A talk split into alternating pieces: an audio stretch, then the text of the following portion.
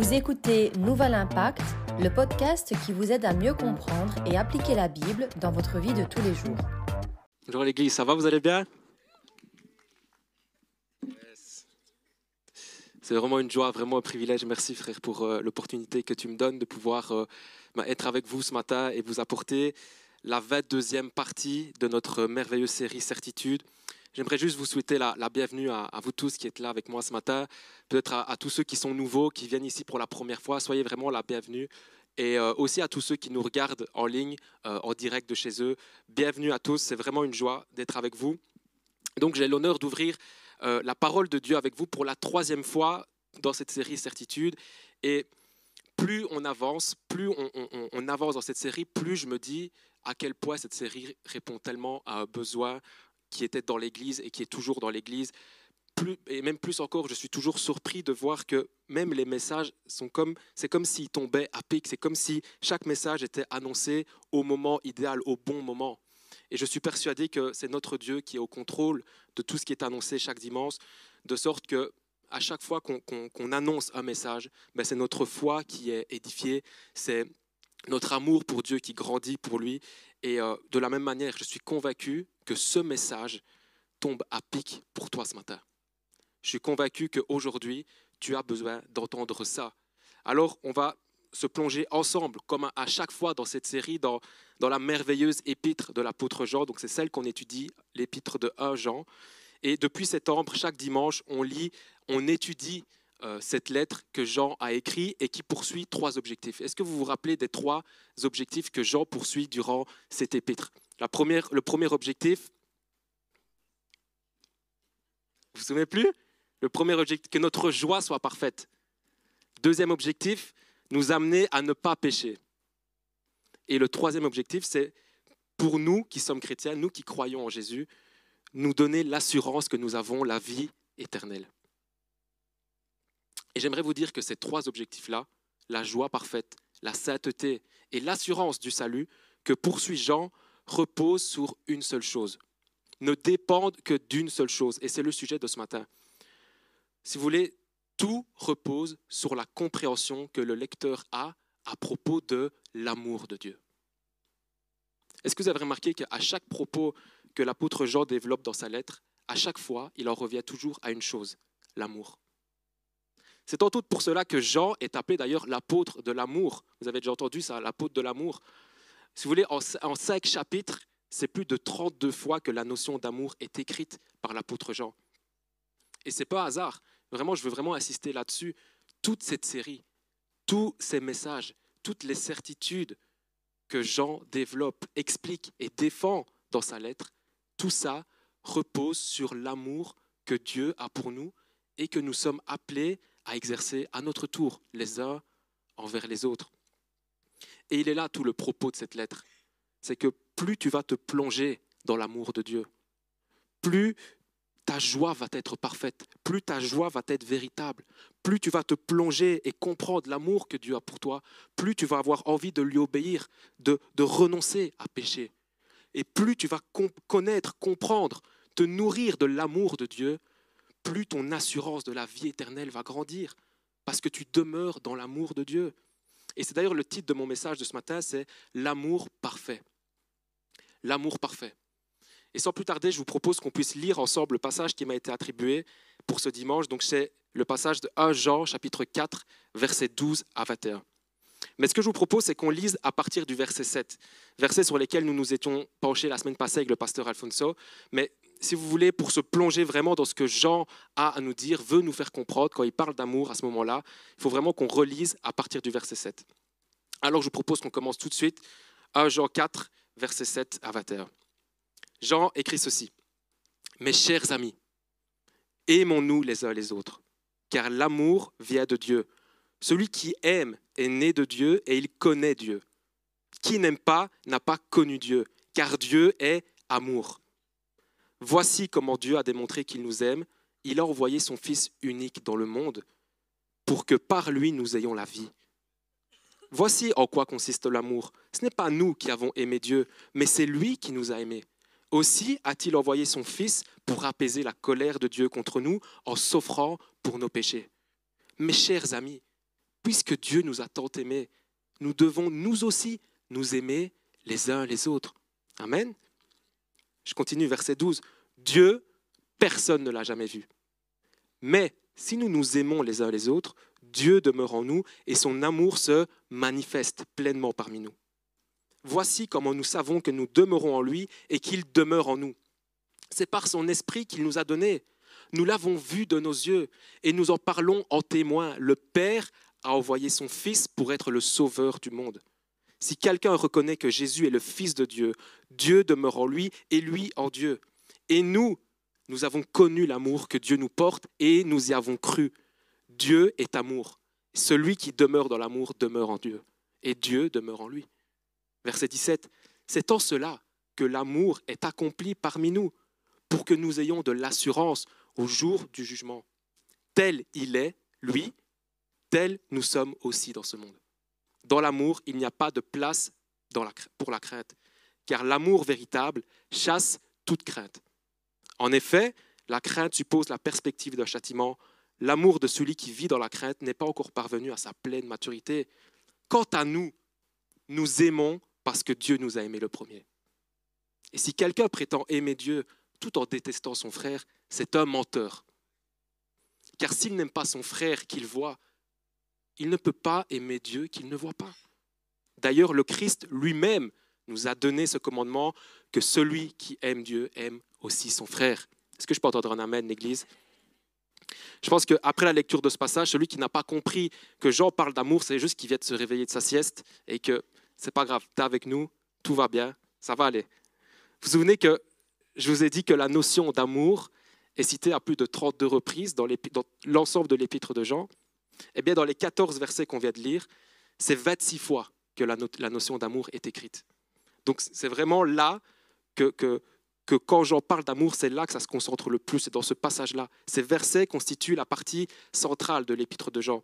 C'est dans ce passage que se concentre tout le message de Jean à propos de l'amour. Et vous savez ce qui est drôle?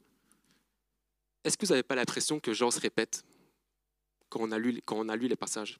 Est-ce que vous n'avez pas l'impression d'avoir déjà entendu aimez-vous les uns les autres? Est-ce que vous n'avez même pas l'impression d'avoir déjà entendu même des messages de cette série de dire aimez-vous les uns les autres?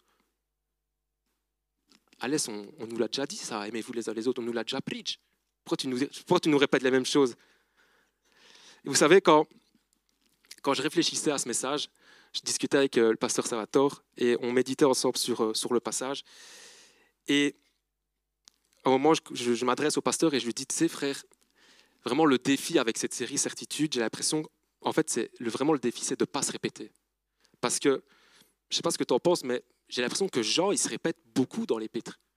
Et vraiment, ce que je trouve qui est compliqué, c'est que plus on avance dans la série Certitude, plus j'ai l'impression c'est dur, c'est difficile de ne pas enseigner les mêmes choses à l'Église. Et donc, il faut vraiment que je réfléchisse, il faut vraiment que, que, je, que je me casse la tête à essayer de trouver quelque chose qui n'a pas encore été enseigné à l'Église, quelque chose de nouveau. Et là, le pasteur m'a répondu quelque chose qui, tu m'a mis une petite clapette. Tu vois ce que je veux dire? Ça t'est jamais arrivé en mode, tu es là, tu, parles à ton ami, à ton frère, ta soeur, et genre, tu es trop convaincu que ce que tu es en train de dire, c'est genre trop bon, c'est trop profond. Hmm. Et puis là, ton ami, ton frère, ta soeur, juste te répond tellement simplement, courtement, et tu te rends compte qu'en fait, tu as tout faux. Et que juste ton raisonnement, il est même bête. Et ce que le pasteur m'a répondu, il m'a dit, tu sais frère, il faut pas que tu cherches à prêcher autre chose que ce que, ce que prêche la Bible. Ah, euh, ouais, ok, ouais. Comment vous dire que là, je me suis senti tellement, tellement bête? Il m'a dit, oui Jean, oui Jean se répète. Oui Jean se répète tout le long de son épître. Et, mais est-ce que tu ne penses pas que si Jean se répète autant, est-ce que tu ne penses pas que c'est que quelque part, il veut se répéter autant? Est-ce que tu ne penses pas que si Jean se répète autant, c'est que c'est son intention? Comment vous dire, les amis, qu'à ce moment-là, je me suis senti vraiment bête? Et je me suis fait tout petit. Mais c'est trop vrai. Je me suis dit, mais pourquoi est-ce que si Jean se répète autant, pourquoi est-ce que moi, j'essaierais de chercher autre chose? Qui suis-je pour essayer de vous prêchez autre chose que ce que Jean veut nous dire? Je me suis vraiment dit, mais je me prends pour qui? Plus sérieusement, la famille. Oui, ce qu'on vient de lire, vous l'avez déjà certainement lu, même à de, de nombreuses reprises. Oui, plusieurs messages de la série Certitude traitent de ce même sujet. Oui, l'apôtre Jean se répète, mais vous savez quoi? C'est son intention même. Jean le fait exprès de se répéter. Et je vous rassure, si Jean se répète autant tout le long de son épître, c'est pas pour lui, c'est pas pour se rassurer qu'il a bien dit tout ce qu'il devait écrire. Non, si Jean se répète autant, c'est pour nous. C'est pour nous qu'il le fait. Martin Luther, le grand réformateur, a dit un jour, Chaque semaine, je prêche la grâce à mon peuple, parce que chaque semaine, mon peuple l'oublie. Si Jean s'est tué à écrire les mêmes choses, les amis, et si nous, nous continuerons à enseigner les mêmes choses, c'est parce qu'on oublie tellement vite et tellement facilement la parole de Dieu. Oh, trop souvent, en tant que chrétien, on est là et on entend un message sur l'évangile, on entend un message sur l'amour de Dieu. Et on est là et on se dit, mais encore Il n'a pas autre chose pour moi, le pasteur, là? On entend un message sur, sur l'amour fraternel, sur l'amour les uns envers les autres. Et on se dit, mais c'est bon, quoi, je sais déjà tout ça, je sais que je dois aimer les autres, là. Je connais déjà Jésus, la croix, euh, l'amour de Dieu, l'amour pour les autres. C'est bon, Jean 3,16, je le connais par cœur. Moi, j'ai besoin d'autre chose. Là, je suis plus un, bébé dans la foi. J'ai plus besoin de lait. Moi, j'ai besoin d'une nourriture solide. J'ai besoin qu'on me prêche sur comment est-ce que je suis la tête et non la queue. Comment est-ce que je suis né pour influencer mon entourage? Comment est-ce que je suis né pour avoir une destinée que je peux accomplir? Oh, trop souvent, la famille, on n'a plus envie d'écouter l'évangile. Trop souvent, on se lasse d'écouter la parole de Dieu trop souvent, même, même parfois sans s'en rendre compte, on n'est plus satisfait par la parole de Dieu. On n'a plus envie d'écouter un pasteur nous parler de l'amour de Dieu, de la croix de Christ, de la, de la repentance, de l'amour fraternel. Parce qu'on pense tout savoir, tout connaître sur l'amour de Dieu. Et on se dit, ok, c'est bien ce qu'il dit le pasteur, mais concrètement, c'est quoi la clé pour obtenir ce que je désire ou pour arrêter de souffrir? C'est quoi les huit étapes pour entrer dans ma destinée? C'est quoi les neuf paliers spirituels pour arriver à une vie où il me suffit de déclarer pour que la chose arrive? Mais vous savez quoi? On pense tout connaître sur Dieu, sur son amour, sur Christ, sur ce qu'il a accompli pour nous à la croix. Mais la vérité, c'est que chaque dimanche dans cette église, l'évangile est prêché. C'est que chaque dimanche dans cette église, la parole de Dieu est prêchée. n'applaudissez pas, parce que chaque lundi, on oublie l'évangile. Chaque lundi, on oublie que Jésus est venu mourir à la croix pour nos péchés, que Jésus est entièrement suffisant pour nous. Chaque lundi, on oublie qu'il n'y a pas huit clés, huit paliers ou 36 étapes, mais qu'il y a un seul chemin, une vérité, et que cette vérité s'appelle Jésus. On oublie. Alors oui, la famille, si quand vous venez à l'église, vous avez l'impression que ce, ce que vous entendez, c'est des choses que vous connaissez déjà, c'est normal c'est normal parce que jamais dans cette église, on ne se lassera de vous prêcher l'évangile et rien que l'évangile. Jamais dans cette église, on ne se lassera de vous dire que oui, Dieu a tant aimé le monde qu'il a donné son Fils unique afin que quiconque croit en lui ne périsse pas mais ait la vie éternelle. Jamais dans cette église, on ne se lassera de vous parler de l'amour de Dieu et de l'amour du prochain. Et c'est ce dont nous allons parler ce matin. Alors ouvrons nos cœurs à la parole de Dieu et laissons-nous rafraîchir rafraîchir par sa parole. On va revenir à notre lecture. Nous avons lu à partir du verset 7 et la partie qui nous intéresse ce matin et que nous allons décortiquer, ce sont les versets 12 à 21. Ok, si je devais résumer les versets 7 à 11 en une phrase, c'est que Dieu est amour. L'amour de Dieu s'est traduit, s'est manifesté, si vous voulez, s'est démontré en ce qu'il nous a donné Jésus-Christ, son Fils, comme victime expiatoire. Et celui qui n'aime pas n'a pas connu Dieu. En d'autres termes, tu ne peux pas aimer du véritable amour, de l'amour parfait, si tu ne connais pas Dieu. Et on va revenir plus tard sur ce en quoi consiste cet amour. Mais les versets 12 à 21, si vous voulez, sont comme l'explication des versets 7 à 11. Ils sont, si vous voulez, le, le détail de cette pensée. Et ce que je vous propose, c'est qu'on décortique sans plus tarder notre passage j'ai divisé notre étude de ce passage en trois parties. Versets 12 à 16, que j'ai appelé l'amour prouve, versets 17 à 18, l'amour rassure, et versets 19 à 21, l'amour parfait. Ok, on y va. On relit les versets 12 à 16. Dieu, personne ne l'a jamais vu. Mais si nous nous aimons les uns les autres, Dieu demeure en nous et son amour se manifeste pleinement parmi nous. Voici comment nous savons que nous demeurons en lui et qu'il demeure en nous. C'est par son esprit qu'il nous a donné. Nous l'avons vu de nos yeux et nous en parlons en témoin. Le Père a envoyé son Fils pour être le sauveur du monde. Si quelqu'un reconnaît que Jésus est le Fils de Dieu, Dieu demeure en lui et lui en Dieu. Et nous, nous avons connu que Dieu, non, pardon, nous avons connu l'amour que Dieu nous porte et nous y avons cru. Dieu est amour et celui qui demeure dans l'amour de Dieu demeure en Dieu et Dieu demeure en lui. Amen. Ce que nous dit Jean dans ce passage, c'est que l'amour les uns envers les autres, l'amour fraternel, n'est ni plus ni moins la preuve sensible de la présence de Dieu et de sa communion intime avec nous. Regardez, ça nous dit que Dieu est invisible, mais que lorsqu'on s'aime, c'est comme si on rendait visible Dieu. C'est tellement fort ce que dit Jean ici, et j'aimerais bien juste qu'on s'arrête là-dessus un instant. Imaginez-vous, le Dieu invisible, inaccessible, s'est manifesté à nous. Il s'est révélé, il s'est montré visible à nous par son Fils unique. Vous savez que la Bible dit dans Colossiens chapitre 1, verset 15, que Jésus est l'image du Dieu invisible. Et Jean nous dit ici que ce même Dieu se manifeste, se découvre en nous par la communion de l'amour fraternel qui est une preuve sensible, palpable, accessible, visible de la présence de Dieu et de sa communion intime avec nous. Lorsque nous nous aimons les uns les autres, lorsque tu pardonnes ton frère, lorsque tu pardonnes ta sœur, lorsque tu demandes pardon, lorsque tu aides quelqu'un dans le besoin, lorsque tu renonces à l'amertume et au jugement, la parole nous dit que tu rends comme visible, manifeste l'amour de Dieu. Et le propos, le propos de Jean ici, c'est que l'amour que nous avons les uns pour les autres prouve notre foi, certifie que nous sommes un véritable chrétien. Est-ce que vous avez remarqué dans le passage qu'on a lu le lien profond entre la foi en Jésus-Christ et à l'amour fraternel que Jean fait ici? Et le verset 16 résume très bien cela. Il y a, comme, vraiment comme un ordre à cela. C'est d'abord Dieu est amour. Ça nous dit d'abord que Dieu est amour. Puis ça nous dit qu'il nous a fait connaître son amour en nous donnant son Fils unique pour nous sauver. Et puis Jean dit, et nous, nous avons connu, nous avons cru cet amour. Donc Dieu est amour, il s'est manifesté à nous par son Fils Jésus, et nous, nous y avons cru, nous l'avons vu. C'est pour cela d'ailleurs que juste après, Jean écrit que nous reconnaissons que nous demeurons en lui à l'Esprit qu'il nous a donné. Parce que personne ne peut avoir la foi si ce n'est le Saint-Esprit qui la lui donne.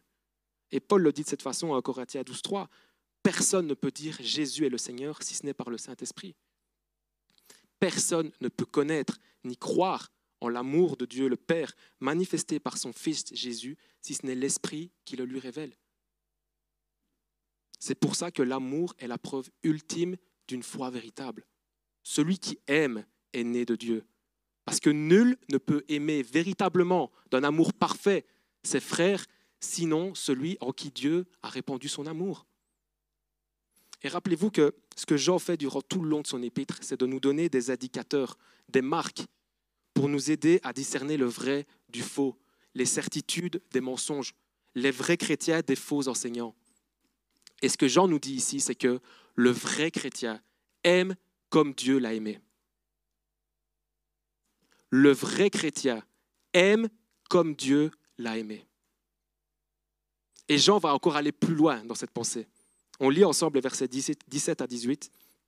Il dit, c'est en cela que l'amour est accompli parmi nous, pour que nous ayons de l'assurance au jour du jugement. Tel il est, lui, tel nous sommes aussi dans ce monde. Dans l'amour, il n'y a pas de place pour la crainte, car l'amour véritable chasse toute crainte. En effet, la crainte suppose la perspective d'un châtiment. L'amour de celui qui vit dans la crainte n'est pas encore parvenu à sa pleine maturité. Il y a dans ce passage une vérité qui est tellement puissante. Jean nous dit que si on demeure dans l'amour, si on, tient bon dans l'amour, si on persévère, si on se maintient dans l'amour, Dieu demeure en nous. Et cela produit une chose à l'intérieur de nous, c'est que l'amour se perfectionne en nous. L'amour s'accomplit en nous. Vous savez, il y, a, une chose qu'on a déjà souvent enseignée ici, c'est que dans la vie du croyant, ici sur Terre, il y a comme deux étapes. La première étape, c'est ce qu'on appelle la régénération. C'est ce moment où tu places ta foi en Jésus, tu places ta foi en l'Évangile, et c'est ce moment où le Saint-Esprit, Dieu lui-même, vient habiter dans ton cœur et te donne un cœur nouveau, te renouvelle, te régénère. Ça, c'est la régénération, la nouvelle naissance. Et puis, il y a ce qu'on appelle la sanctification. C'est cette étape où le Saint-Esprit qui vit en toi va te transformer jour après jour à la ressemblance de Jésus. Et cette deuxième étape de la sanctification, en fait, elle consiste juste à laisser le Saint-Esprit diriger notre vie. Et j'insiste vraiment sur le mot laisser. Laisser le Saint-Esprit diriger notre vie parce que la Bible nous apprend que notre nature propre a des désirs contraires à ceux de l'Esprit. Et donc la sanctification, ça consiste en gros à ça, à laisser le Saint-Esprit diriger notre vie.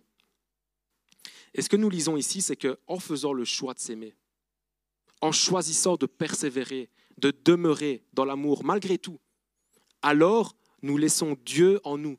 On laisse son esprit nous changer, nous renouveler, nous donner l'envie d'aimer plus, nous enseigner aussi comment aimer mieux, comme lui. C'est pour ça d'ailleurs qu'il est dit que c'est en cela que l'amour est parfait, accompli en nous.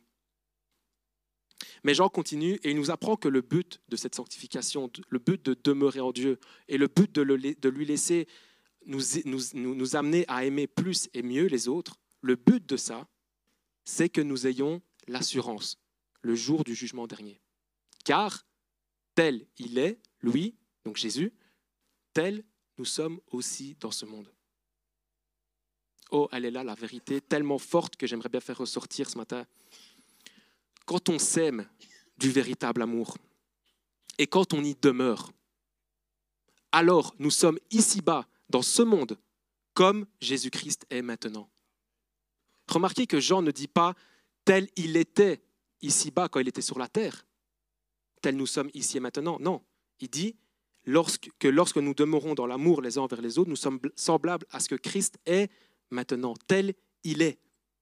Il est en train de parler de Christ au présent, maintenant, tel il est maintenant. Et j'ai une question pour vous, la famille. Il est où Jésus maintenant? Il est où Jésus? Comment est-il? Oh, Jésus est à la droite du Dieu le Père.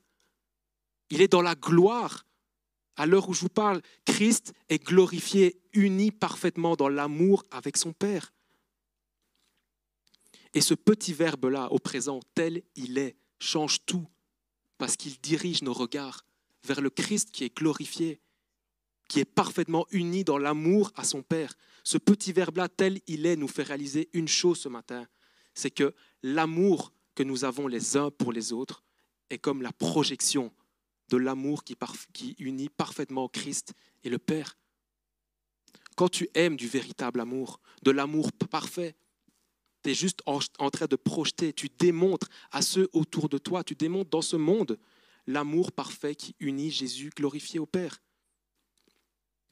Vous savez tous comment fonctionne un cinéma, j'imagine. Ce que vous voyez ici derrière moi est juste projeté, vous pouvez même vous retourner si vous voulez, par un projecteur, ok? Une grosse boîte noire qui est juste derrière vous et qu'on appelle un projecteur. Et le projecteur ne sert absolument à rien s'il ne peut pas projeter d'image, vous êtes d'accord? Il devient même inutilisable parce que c'est la raison pour laquelle il a été créé. Et aussi, un projecteur ne peut pas projeter une image sans qu'une personne ou un programme le lui commande. D'ailleurs, si vous voyez quelque chose sur cet écran, c'est parce que là, derrière vous, il y a un petit local où il y a Mathieu qui est juste en, train d'envoyer, de, commander depuis son ordinateur euh, des, images à projeter au projecteur. Donc, par une simple action, ce projecteur est capable de projeter toutes ces belles dias. Mais vous savez, si demain le Kinépolis décidait pour X ou Y raison de changer de projecteur, de changer de marque de projecteur, et peut-être qu'il partirait plus sur un, projecteur plus compact, euh, d'une autre couleur ou euh, d'un poids un peu plus léger, ben, on ne le remarquerait même pas. Parce qu'au final, ce n'est pas le projecteur en lui-même qui est important, mais c'est l'image qui va projeter. C'est la qualité de l'image. Laissez-moi vous dire que tous les chrétiens, sont tous comme des projecteurs. Tous des projecteurs différents, de marques différentes, de couleurs, de poids, de taille, de style, d'origine différentes.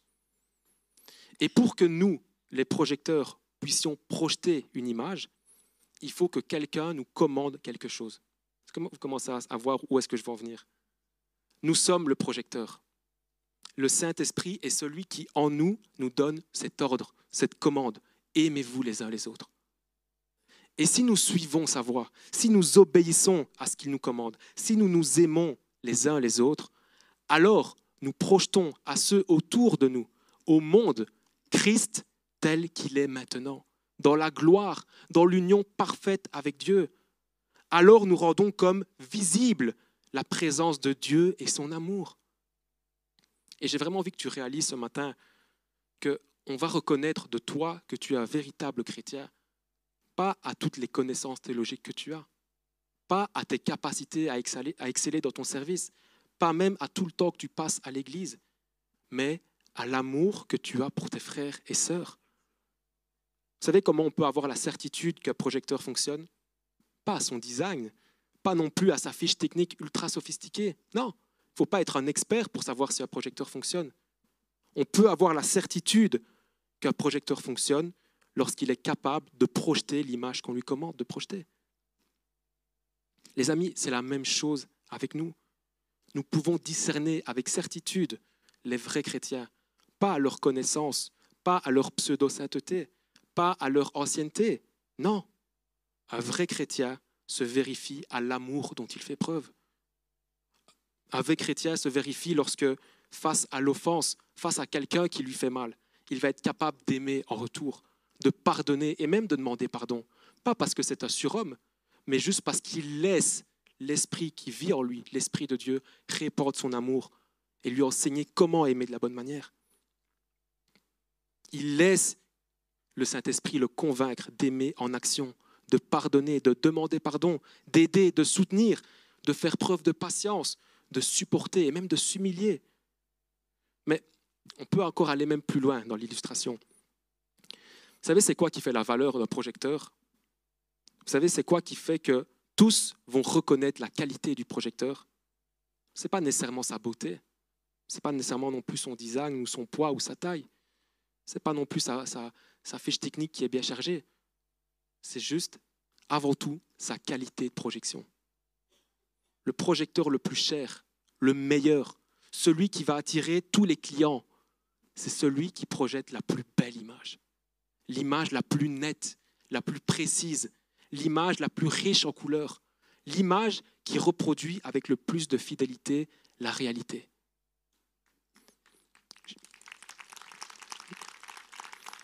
Jésus nous dit dans Jean 13, verset 35, À ceci, tous reconnaîtront que vous êtes mes disciples, à l'amour que vous aurez les uns pour les autres.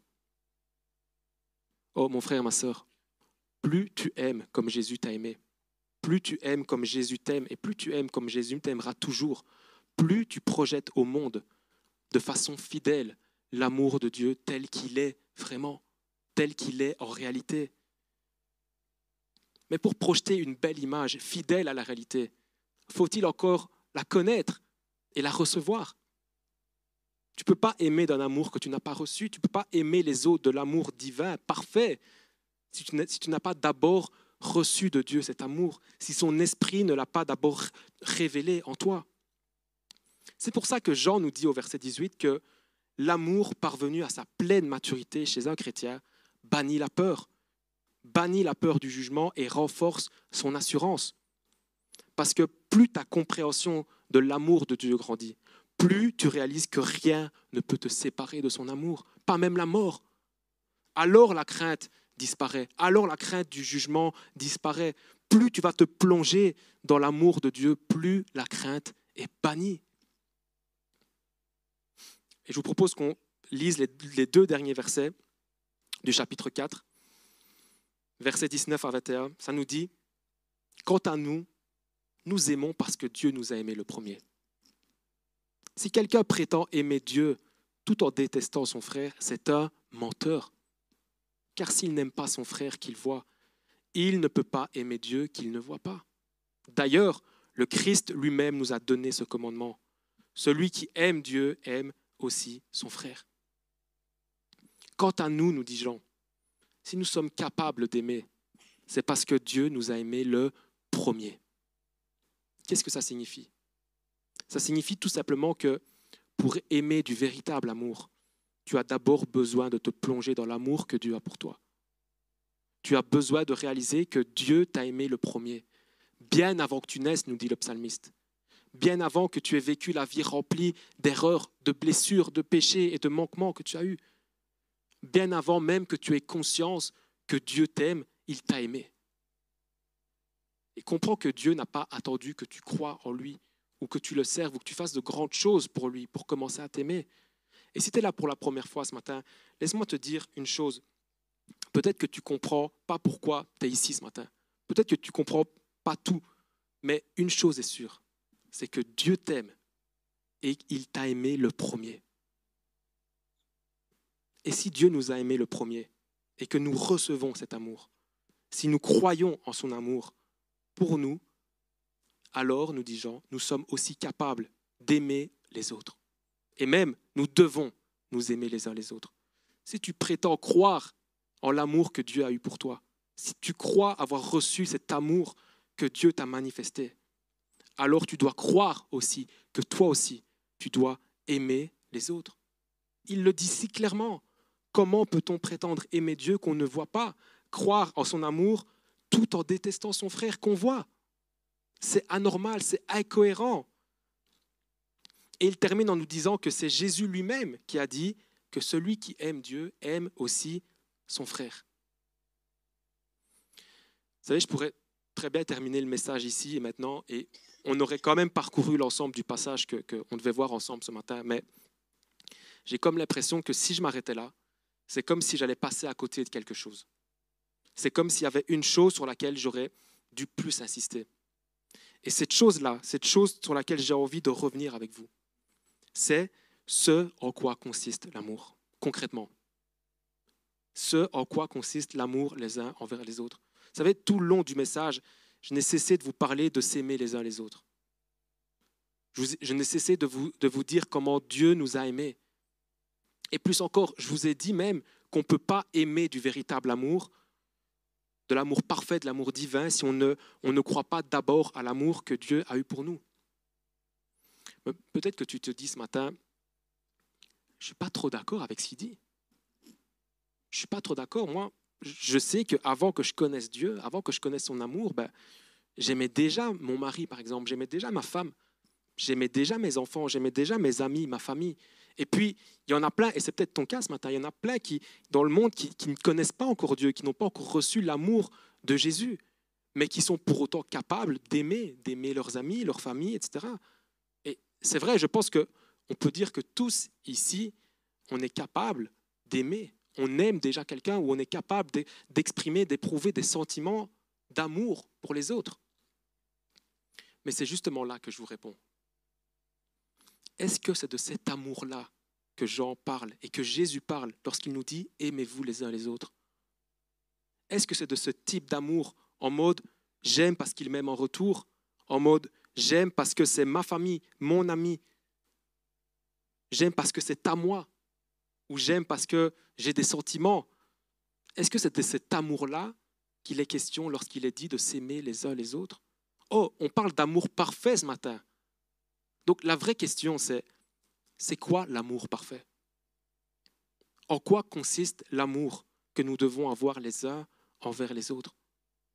Ça veut dire quoi concrètement Aimez-vous les uns les autres? Est-ce que ça veut dire que je dois les aimer sentimentalement? Est-ce que ça veut dire que je dois penser du bien d'eux? Est-ce que ça veut dire que je dois aller trouver après le culte dix personnes et leur dire je t'aime? Je veux bien aimer mon frère, ma sœur, mais comment je fais? En quoi ça consiste? L'amour les uns envers les autres. Laissez-moi vous l'illustrer de cette manière. Pour faire ce que je vais faire, j'ai besoin d'une personne. Et je vais vraiment appeler quelqu'un au hasard. Thomas, tu veux bien venir me rejoindre C'est vraiment au hasard. Hein ne croyez pas qu'on a répété ça hier. Vraiment, c'est purement au hasard. ok? Frérot, viens si tu veux bien. Je vais vous illustrer quelque chose. On peut l'applaudir. Hein c'est mon petit frère.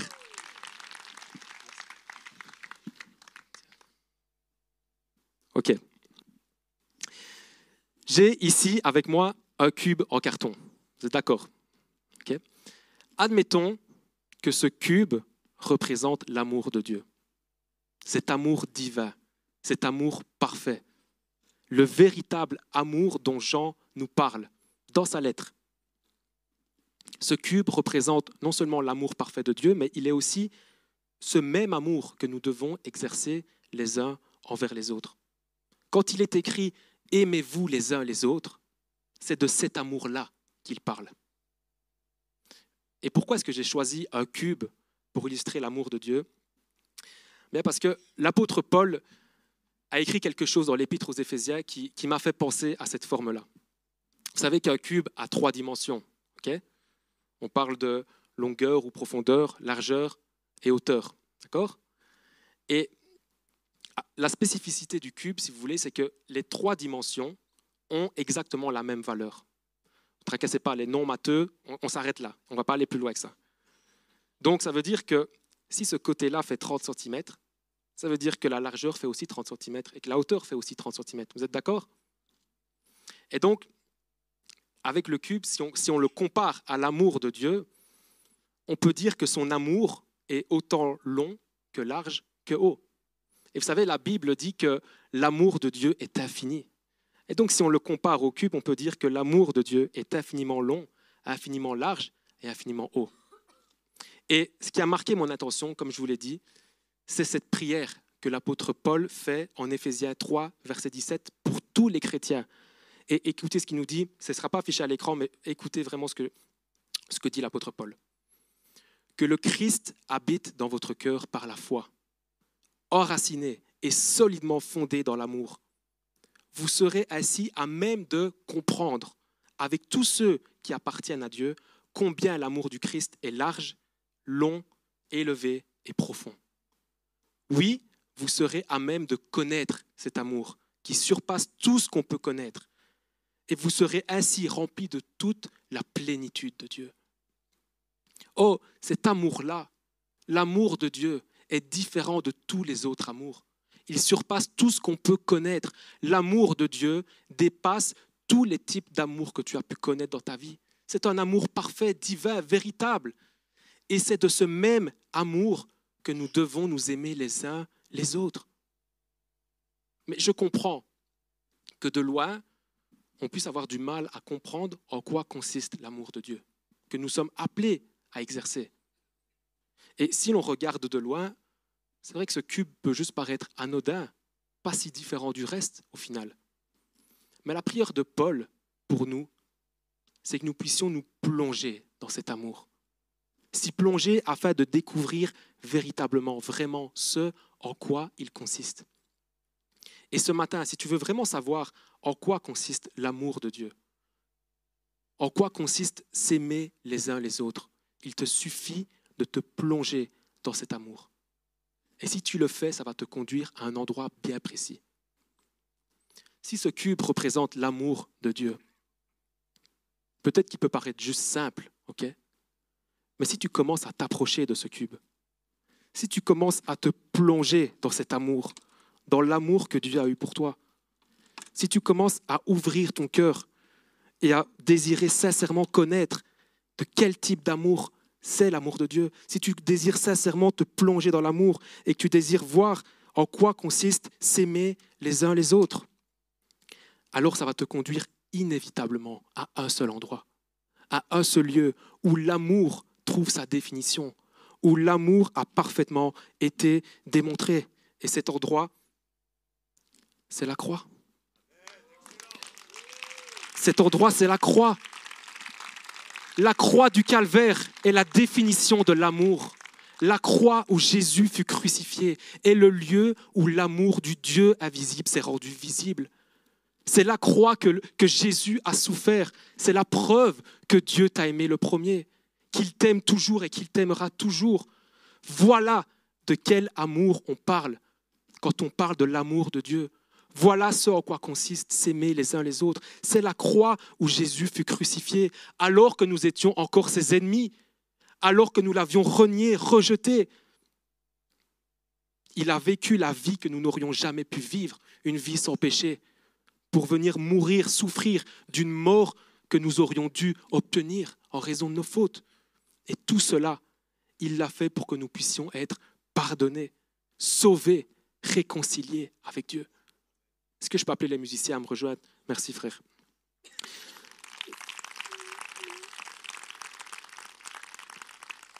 Ce que Jean écrit au chapitre 3 de son épître euh, résume parfaitement le message, tout le message. Jean écrit, Voici comment nous savons ce que, c'est que d'aimer. Jésus-Christ a donné sa vie pour nous. Nous devons, nous aussi, donner notre vie pour les frères. Nous devons, nous aussi, donner notre vie pour nos frères. Voilà ce que ça veut dire aimer. Voilà ce que ça veut dire aimez-vous les uns les autres. Frère, est-ce que tu es en train de dire que je dois mourir pour prouver mon amour à mon frère? Oh, écoute-moi bien. Ce que je suis en train de te dire, c'est que Christ t'a aimé jusqu'à la mort. Son amour pour toi l'a conduit à se sacrifier pour ce monde qui pourtant le rejetait. Et ce que je suis en train de te dire, c'est que toi aussi, tu dois aimer de ce même type d'amour. Un amour sacrificiel, un amour qui est prêt à s'abaisser pour montrer à quel point il aime. Et vous savez ce qui est triste dans les églises, c'est que même en étant chrétien, on cherche encore à se créer notre propre définition de l'amour fraternel. Dans l'Église. Et on va même essayer nous-mêmes de cadrer cet amour, de, de limiter cet amour. Tu sais, on est là en mode, j'ai aucun problème. Oui, amen, aimez-vous les uns les autres. Je veux aimer mon frère et ma soeur, mais je vais t'aimer tant que tu ne me déçois pas. Je vais t'aimer tant que tu ne me fais pas du mal. Je vais t'aimer tant que tu ne me blesses pas. Je vais t'aimer tant que tu ne dis pas du mal sur mon dos. Je vais t'aimer tant que tu m'aimes en retour. Je vais t'aimer tant que tu ne me juges pas, tu ne me condamnes pas.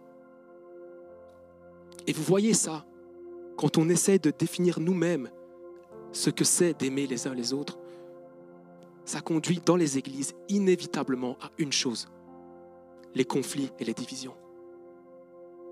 Parce qu'on essaye nous-mêmes de définir ce que c'est d'aimer les uns les autres. Pourquoi est-ce qu'il y a des divisions? Pourquoi est-ce qu'il y a des conflits? Parce qu'on essaye nous-mêmes de cadrer, de définir l'amour fraternel. Parce qu'on ne laisse pas l'Esprit Saint nous apprendre ce que c'est d'aimer, nous apprendre ce que ce qu'a été cet amour sacrificiel manifesté par la croix de Christ. Et l'apôtre Paul, alors qu'il écrit aux Corinthiens, est-ce que vous vous souvenez de l'église aux Corinthiens? C'est cette église dont le pasteur nous avait parlé une fois pour nous, nous parler des différents soucis qu'elle rencontrait et qui n'étaient absolument pas comparés à l'église Nouvelle Impact, attention. Mais au chapitre 6, Paul va reprendre avec force les chrétiens de cette église. Parce que eux aussi essayent de se faire leur propre définition de l'amour fraternel et de cadrer les limites. Lisez avec moi ce qu'il dit 1 Corinthiens chapitre 6 versets 4 à 8. Or, si vous avez des litiges au sujet des affaires de la vie courante. Vous prenez comme juge des gens qui ne comptent pour rien dans l'Église. Je le dis à votre honte. N'y a-t-il vraiment pas un seul homme sage parmi vous qui puisse servir d'arbitre entre ses frères? Faut-il qu'on se traîne en justice entre frères et qu'on aille plaider l'un contre l'autre devant des incroyants? Écoutez bien, de toute façon, vos différends constituent déjà une défaite. Pourquoi ne souffrez-vous pas plutôt la justice? Pourquoi ne consentez-vous pas plutôt à vous laisser dépouiller? Mais non, c'est au contraire vous qui commettez des injustices et dépouillez les autres. Et ce sont vos frères que vous traitez ainsi. Oh, pourquoi est-ce qu'on est si borné à vouloir nous-mêmes définir ce que c'est que d'aimer Alors que Christ nous a parfaitement montré comment aimer? Aimer d'un amour sacrificiel.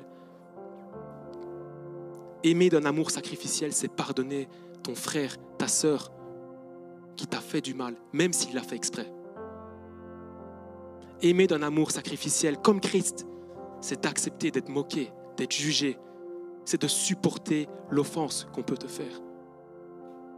Aimer d'un amour sacrificiel, c'est aller te réconcilier avec ton frère ou avec ta sœur, même si tu es convaincu d'avoir raison. C'est mettre ton ego de côté pour la paix, Aimer d'un amour sacrificiel, c'est aider ceux qui sont dans le besoin autour de toi, sans rien attendre en retour, ou sans même le faire pour qu'on te voie, pour qu'on te remarque.